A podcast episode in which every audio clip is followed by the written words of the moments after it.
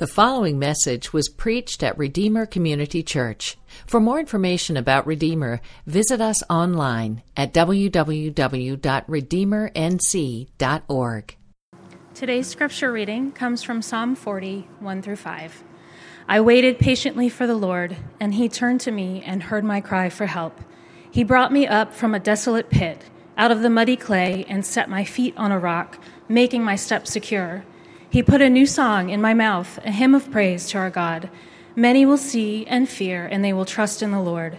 How happy is anyone who has put his trust in the Lord and has not turned to the proud or to those who run after lies. Lord my God, you have done many things. Your wondrous works and your plans for us, none can compare with you. If I were to report and speak of them, they are more than can be told. This is the word of the Lord. I don't know how far back you remember sermons. Six weeks ago, I had the opportunity to preach here on Psalm 34, which, like Psalm 40 today, is about what to do when you're in trouble. And so I'm going to get a reputation, if uh, this keeps up, of being either the troubling or the troubled pastor here. Uh, I thought about just preaching the same sermon. You may not remember it, but I did, I did write one, a new one for you.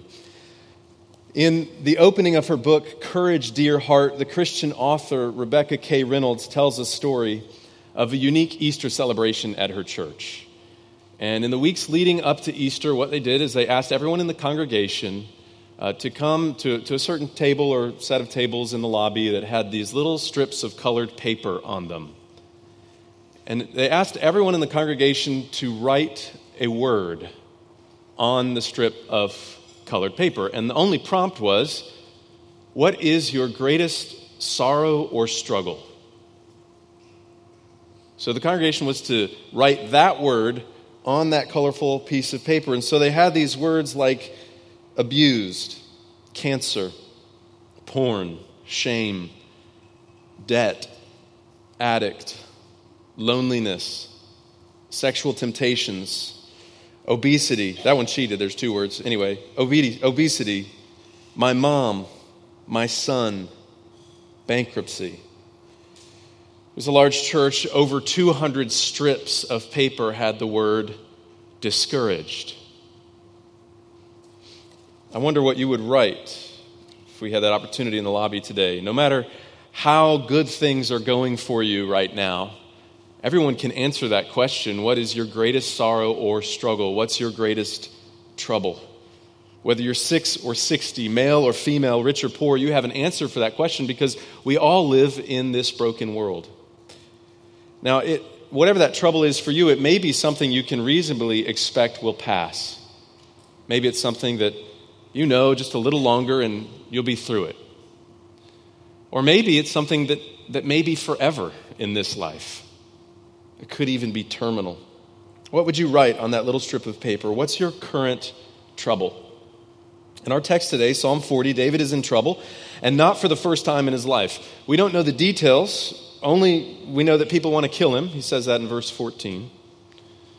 And then he gives us this psalm, and it comes to us in two different parts. The first part is all about thanksgiving for God's past deliverance. And then the second part the last part is David seeking the Lord for deliverance in the present. So, according to this psalm, how do we get out of trouble? Well, if we believe in the living God, then uh, strictly speaking, technically speaking, we don't get out of trouble. Instead, we find peace and hope and deliverance from our trouble by trusting God to get us out of trouble.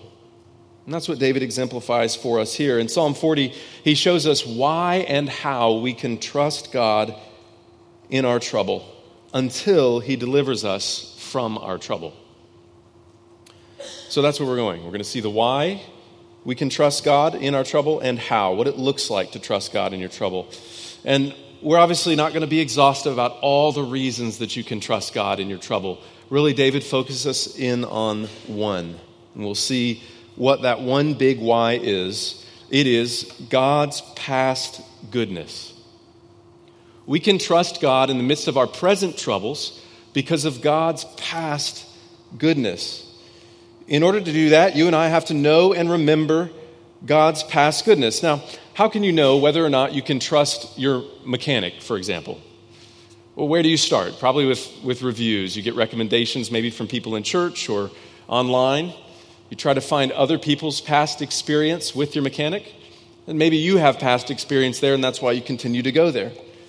Or if you go to a restaurant and you decide to order something that you've never had on the menu before, how do you decide whether you think that's going to be good? Well, maybe you've looked at Yelp reviews in advance and you've searched for the recommended dishes. Or maybe you've just been there enough that you trust the chef that whatever comes out, you're going to like. In the same way, where can we look to know and remember God's goodness? We can go to at least three places, and Yelp isn't one of them. We can go to the scripture, we can go to the testimony of other believers, past and present, and you can go to your own experience. In the scripture we're looking at today, in Psalm 40, we'll see David's testimony of God's past goodness, and we're reminded to think about our own experience of God's goodness to us in the past. And David starts with these words in, in verse 1 I waited patiently for the Lord, and he turned to me and heard my cry for help. So, the first thing we see is that in past trouble, David had to wait. He had to wait. As one of my favorite philosophers, Tom Petty, said, the waiting is the hardest part. Every day you get one more yard. You take it on faith, you take it to the heart. The waiting is the hardest part.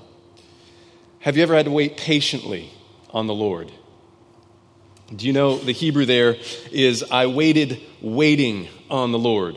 And whenever Hebrew words double up like that, waited, waiting, it's really, uh, we would say, I really waited. There was a lot of waiting. The translators put a nice spin on it with that word patiently. But it sounds like David didn't really have a choice. He's remembering a time when he had to wait on the Lord. It was a wait that was longer than the wait of trying to pick up Chick fil A on a Saturday at lunchtime. It was a wait that was longer than what it feels like to be in a 40 minute car ride when you're four years old. It was a how long, O oh Lord, kind of waiting. He had to wait on the Lord. But then what happened? At the end of the waiting, the Lord turned to David and heard his cry for help. The Lord looked and saw and heard, and the Lord saved him. We don't know the details, but the Lord brought him up out of the pit of despair and set him in a solid place. So David is remembering back to a specific time. He's in present trouble, and he's remembering back to a specific time when God had been good to him. And he remembers how he felt after that and what he did after that. In verse 3, after past trouble, David sang God's praises. David says, He put a new song in my mouth, a hymn of praise to our God. Many will see and fear, and they will trust in the Lord. God's de- uh, deliverance of David was so thorough that he had to sing about it. He had to write a new song about it. It was so free and so good that he had to sing. Can you remember a time like that in your life? Even if you're in troubled times now, can you think back on a time when God was so good to you? Maybe you didn't write a song, but you had to sing to him because of his goodness.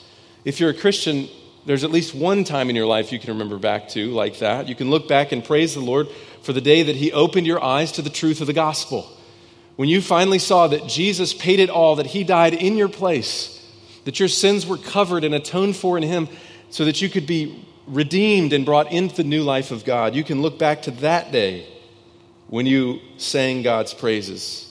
God's goodness and his past goodness is why we sing together on Sundays. It's why we sing together loudly as a congregation so that we can hear one another and encourage one another in the singing, as Jess led us to do just earlier this morning.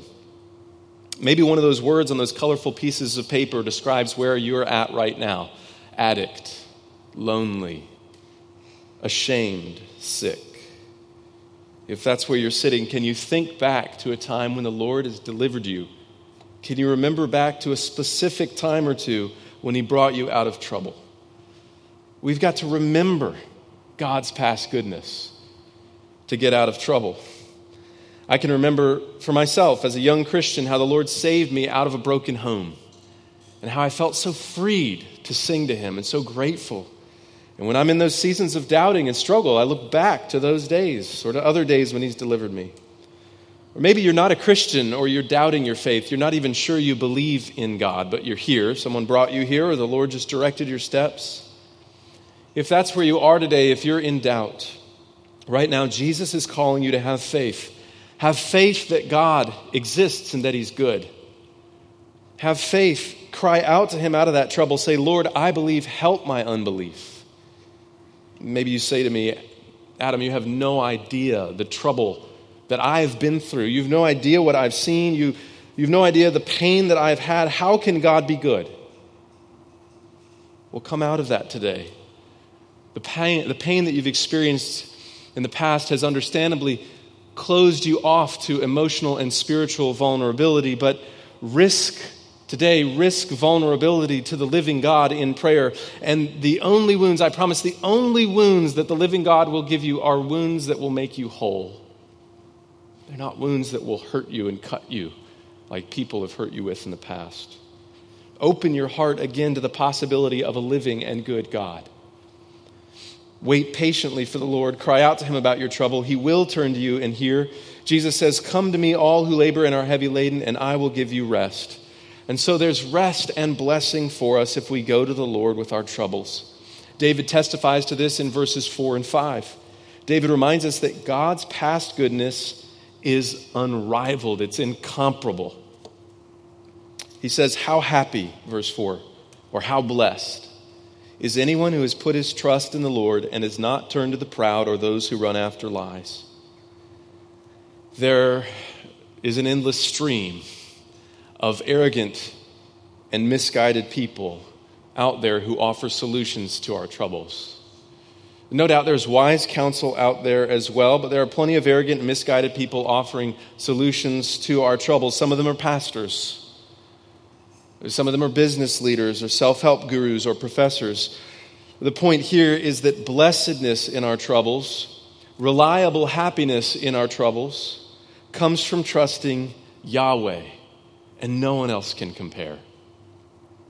Other people can be wise counselors but they will let you down. But put your trust in the Lord, and He will never disappoint, even if sometimes it feels like He delays. Like those stained glass windows made out of strips of paper. I don't know if I finished that story. They were going to take those strips of paper and glue them to, a, a, I guess, a sheet of plexiglass or something and shine a light through them to make something beautiful out of what was broken, like what God does. And like those stained glass windows made of strips of paper with troubles written on them, Yahweh is the one who will redeem every trouble. Or as Tolkien put it, he'll make every sad thing come untrue. He will deliver. His goodness is unrivaled. In fact, He alone is good. And look at verse 5 Yahweh, my God, you have done many things. Your wondrous works and your plans for us, none can compare with you.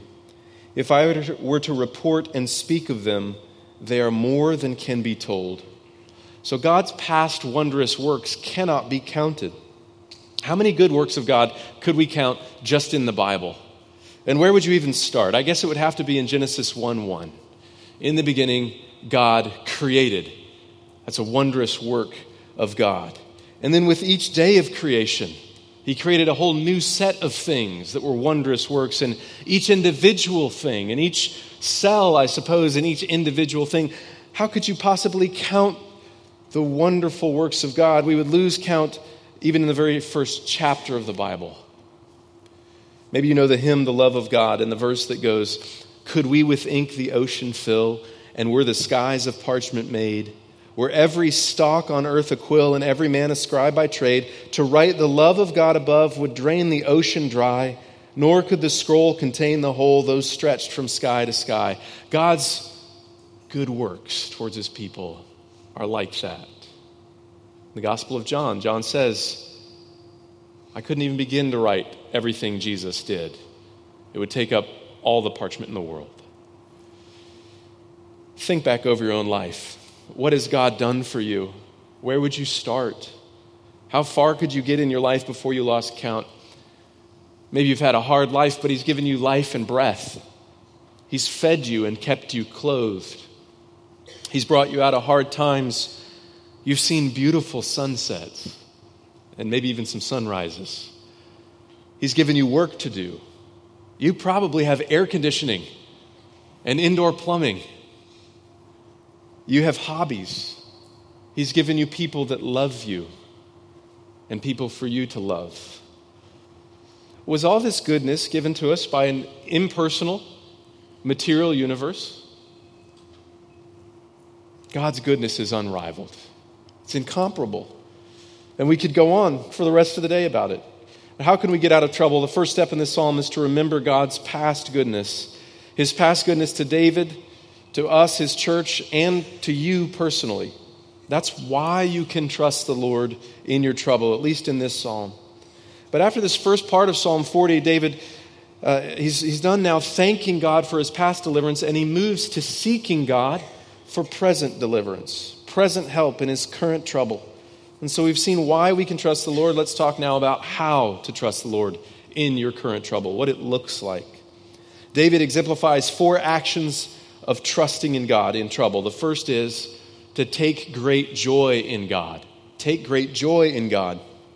To trust God in your trouble will require you to take great joy in God. Let me ask you a question that you should not answer out loud. Who is somebody you've just never enjoyed being around? Don't nudge anybody. Who's somebody you've just never enjoyed being around? Now, let me ask you this question Do you trust them? Of course not. You can't trust someone you don't enjoy being around. On the other hand, who's somebody that you love being around? There's a good chance you can trust them, at least to some degree. In verses 6 through 8, David is getting ready to entrust his trouble to God. And we can see in these verses how much he enjoys the Lord. Look with me at those verses, verses 6 through 8. You do not delight in sacrifice and offering. You open my ears to listen. You do not ask for a whole burnt offering or a sin offering. Then I said, See, I have come. In the scroll it is written about me. I delight to do your will, my God, and your instruction is deep within me. In other words, as Samuel says in 1 Samuel 15 22, has the Lord, he's asking a question, has the Lord as great delight in burnt offerings and sacrifices as in obeying the voice of the Lord?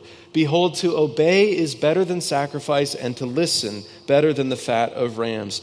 That's what's going on with David here. He's saying he enjoys God, he delights to do God's will, and that's more important to God than all the outward trappings of religion. David's delight is not in religious activity or in getting what he wants from God because he obeys God. How do you know that maybe you have an idol that's not God? Well, if you don't get what you want from God and you're despondent, it may be that thing you wanted is more important to you than God. That is your delight, and God is not.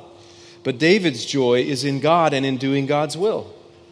And trusting God looks like taking great joy in God and in doing His will. So, do you delight to do God's will? Notice the question is not, do you do God's will? The question is deeper than that. Do you delight in God and in doing His will? That's the first action of trust that David exemplifies. And the second is David proclaims God's goodness to others. He proclaims God's goodness to others. So we must tell of our joy in God. That's part of trusting God. This is in verses 9 and 10. He says, I proclaim righteousness in the great assembly. I don't keep my mouth closed, as you know, Lord. He's reminding the Lord. I don't hide your righteousness in my heart. I spoke about your faithfulness and salvation. I did not conceal your constant love and truth from the great assembly. So trusting God looks like taking joy in God and telling of the joy you have in God. Do you know, in just a few minutes, when this service is over, you're going to have a perfect opportunity to tell of the joy you have in God. You could talk to somebody in the lobby about your joy in the Lord. What a, uh, is there a more natural place to do that than after church in the lobby of church on a Sunday? To speak up about your joy in God. To say, Can I tell you what Jesus did for me this week? But of course, you can also bring up God's goodness anywhere. It could be at the checkout line or in a restaurant or your neighborhood. If you're on Slack, which is an app where our church can chat, uh, I'd encourage you to join the Love Your Neighbor channel. And there we're sharing different ways that people at Redeemer are trying to reach their neighbors and tell them about the joy of God and the gospel. Uh, on Friday night, there was a cookout somebody held in their neighborhood, had everybody over, and yesterday I heard a very encouraging report about that that the miners were able to begin to tell their neighbors about the goodness of God. That came out of their joy in God. Now, do you trust the Lord like that? Do you speak up about his constant love and truth? Trusting God looks in part like telling others about his goodness. But I want you to notice that repeated phrase in verses 10 and 11. Uh, do you see it? It should be repeated in whatever translation you're using. In the Christian Standard Bible, it's the phrase constant love and truth. In the English Standard Version, it's steadfast love and faithfulness. Trusting God looks not only like telling others about God and enjoying God, it also looks like trusting God's love for you. Trusting God's love for you. It's finally here in verse 11 that David begins to ask God for what he wants. He prays, Lord, you do not withhold your compassion from me. Your constant love and truth will always guard me. For troubles without number have surrounded me.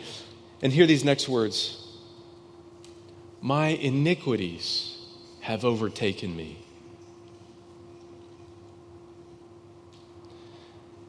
David's own sin, his own wrongdoing, is part of why he's in trouble. He goes on to say, I'm unable to see. My troubles are more than the hairs of my head, and my courage leaves me. Lord, be pleased to rescue me.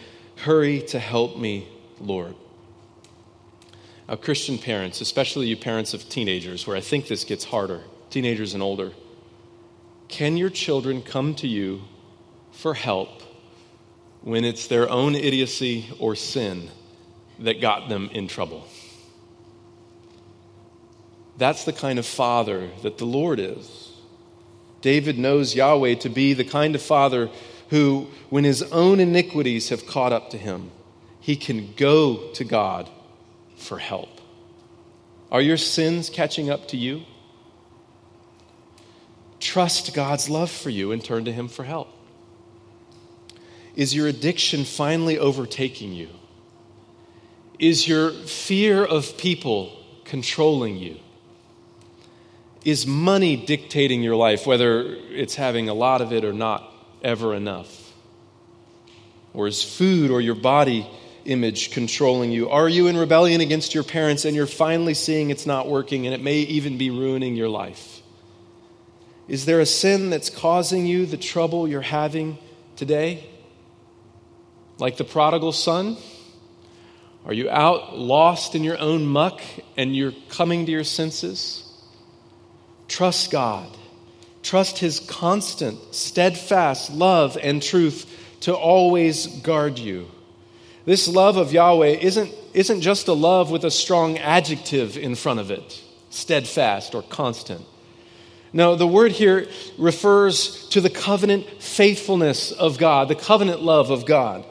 God has covenanted with his people to bless them without condition. He's made a promise. And this steadfast love is his covenant faithfulness. Here's what that means for you it means if you are in Christ by faith and therefore a part of the covenant people of God, then for God to stop loving you would require God to break his own word. The entire Bible would have to be false. The entire cosmos would have to come undone for him to stop loving you if you're in Christ by faith. If you're in Christ, then God can no more stop loving you than gravity can turn off. Are you still stuck to the earth today? I can see that you are. Are the planets still in motion? Can you see the sun? Not right now. Can you see the moon? Can you see the stars? Is the world still spinning? Then, if you are in Christ, no matter what you've done, God's steadfast love still rests on you. Will you trust Him? Will you come to Him? You can trust Him, will you? Even in your self inflicted trouble, will you go to Him? David does. He asks the Lord to hurry to help him, and then he entrusts, fourth, he entrusts his troubles to God. It's the fourth way David shows us how to trust God with our present trouble. Entrust your troubles to God. The last four verses of Psalm 40, in these verses, David asks God to let the people who are trying to kill him be disgraced and thwarted and shamed. And then he asks, Let all who seek you rejoice and be glad in you. Let those who love your salvation continually say, The Lord is great. I am oppressed and needy. May the Lord think of me. You are my helper and my deliverer. My God, do not delay. David entrusts his troubles to God, trusting that God will do what's right. In Deuteronomy 32 35, the Lord says, Vengeance is mine, I will repay. David trusts that promise of God. So, how do we get out of trouble? We leave our trouble with God in prayer, and then we wait. We wait for Him to make things right. That sounds kind of weak, doesn't it? That sounds a little passive to wait. Maybe some would say it sounds unmanly to just pray and wait. What it actually is, though, is faith. It is not passive unless you don't believe Yahweh exists. In faithful prayer, we entrust our troubles to God. Are you trying to numb your pain, your trouble? Are you trying to escape your pain and your struggle? Run from that. Quit that today and instead pray. And give other people permission to pray with you over your trouble. Take your specific trouble to God in prayer as best you can name it and leave it there with Him and come back tomorrow and do the same thing. Just like you entrust your money to the bank, just like you entrust your life to the pilot when you get on a plane. Entrust your trouble to God like that. He can be trusted with it. And so we've talked about why you can trust God and how to trust God with your trouble. And I want to close with this question What about when your troubles eclipse your, your trust? What about when your troubles eclipse your trust? In other words, what about when God's past goodness is hard to get to spiritually, emotionally? It's hard to see. What about when you try to do all that David did here and your troubles still overwhelm you? What then? You may already know my answer. The answer is Jesus. In that case, if your troubles overwhelm you, be assured that Christ Himself has already gone ahead of you, carrying your troubles to the Lord on your behalf. The book of Hebrews says that in Christ we don't have a high priest who's unable to sympathize with us on our weakness. He knows our troubles and temptations firsthand. In fact, in the book of Hebrews in the New Testament, it quotes this psalm. Hebrews 10 quotes Psalm 40, uh, 40 verses 6 through 8. I've put that passage up on the screen. Take a look at that. Hebrews 10, starting in verse 5. Therefore, as he, that's Jesus, was coming into the world, he said, You did not desire sacrifice and offering, but you prepared a body for me. You did not delight in whole burnt offerings and sin offerings. Then I said, See, it is written about me in the scroll, I have come to do your will, God. And skip ahead to verse 10. By this will, we have been sanctified through the offering of the body of Jesus Christ once for all time. When we struggle to go to God with our troubles, Jesus has gone ahead of us. He's already obeyed Psalm 40 perfectly for us in our place, which means this means your troubles, today's troubles, have already been prayed for perfectly by the one who perfectly delighted to do the will of God, by the one who certainly is loved by God with steadfast love.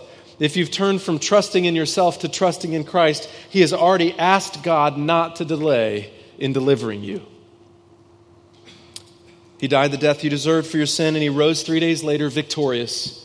And I love the way Pastor Dane Ortlund summarizes all this in reflecting on this psalm. He says, looking back at this supreme act of deliverance, the cross, and forward to Christ's second return and our final deliverance, we look to God in confidence despite our present adversities. Looking back, looking forward, looking to God in confidence. And when you can't look to God in confidence, when you don't feel confident looking to God, Jesus has looked to Him on your behalf. So take heart, brother or sister in Christ. And if you're not in Christ yet, Today, take Christ. Don't wait another minute. Take hold of this one by faith who's praying for you, who will deliver you. And what then? Here's two practical things to do from this psalm. Number one, tell someone about the goodness of the Lord to you today. Tell someone, remind someone of God's past goodness to you. And number two, if you're not already doing this, consider starting to keep a record of the Lord's goodness to you and looking at that record regularly. Have a journal of what God has done and look at it regularly. The Puritan John Flavel wrote in a little book on God's providence this suggestion. He says, Take heed of clasping up those rich treasures of God's goodness to you in a book and thinking it enough to have noted them there, but have frequent recourse to them. Keep looking them as often as new needs, fears, or difficulties arise and assault you.